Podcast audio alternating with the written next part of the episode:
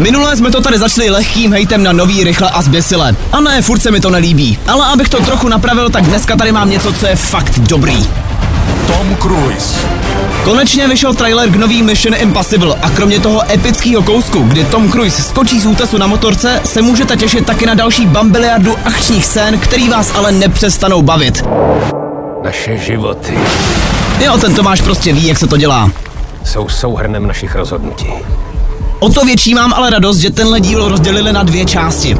A minulost nás vždy dožene. První vyjde už letos v červenci Jít ne.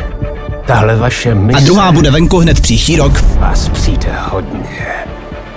Dráho. Z druhé strany tím termínem bych si možná ještě nebyl tak úplně jistý, protože stávka amerických scénáristů pokračuje Svět se mění. a některé filmy a seriály už teď nabírají větší spoždění než český dráhy. Mission Impossible. Odplata. První část. Brzy v kinech. Mezi ně patří třeba Stranger Things, Rod Draka nebo taky druhá série The Last of Us, která by se podle všeho měla začít natáčet až v roce 2024. Pětka. 24 bude asi šťastný rok také pro všechny fanoušky Peaky Blinders, protože to vypadá, že ten dlouho očekávaný biják už je konečně na cestě. This place is under new management. Má to ale maličký háček a to, že Killian Murphy, který tam mimo jiný hraje hlavní roli, prej k tomuhle filmu zatím neviděl ještě ani čárku. By order of the.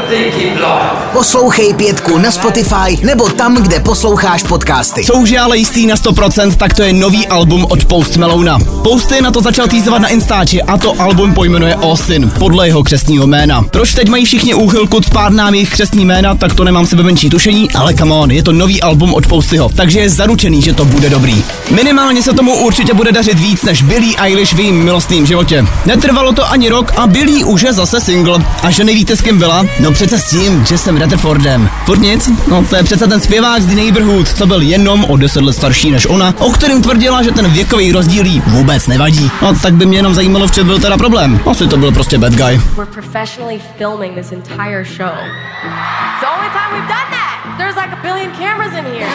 Za podporu děkujeme Fine Radio, které můžete poslouchat na webu fineradio.cz nebo přes aplikaci Rádia.cz.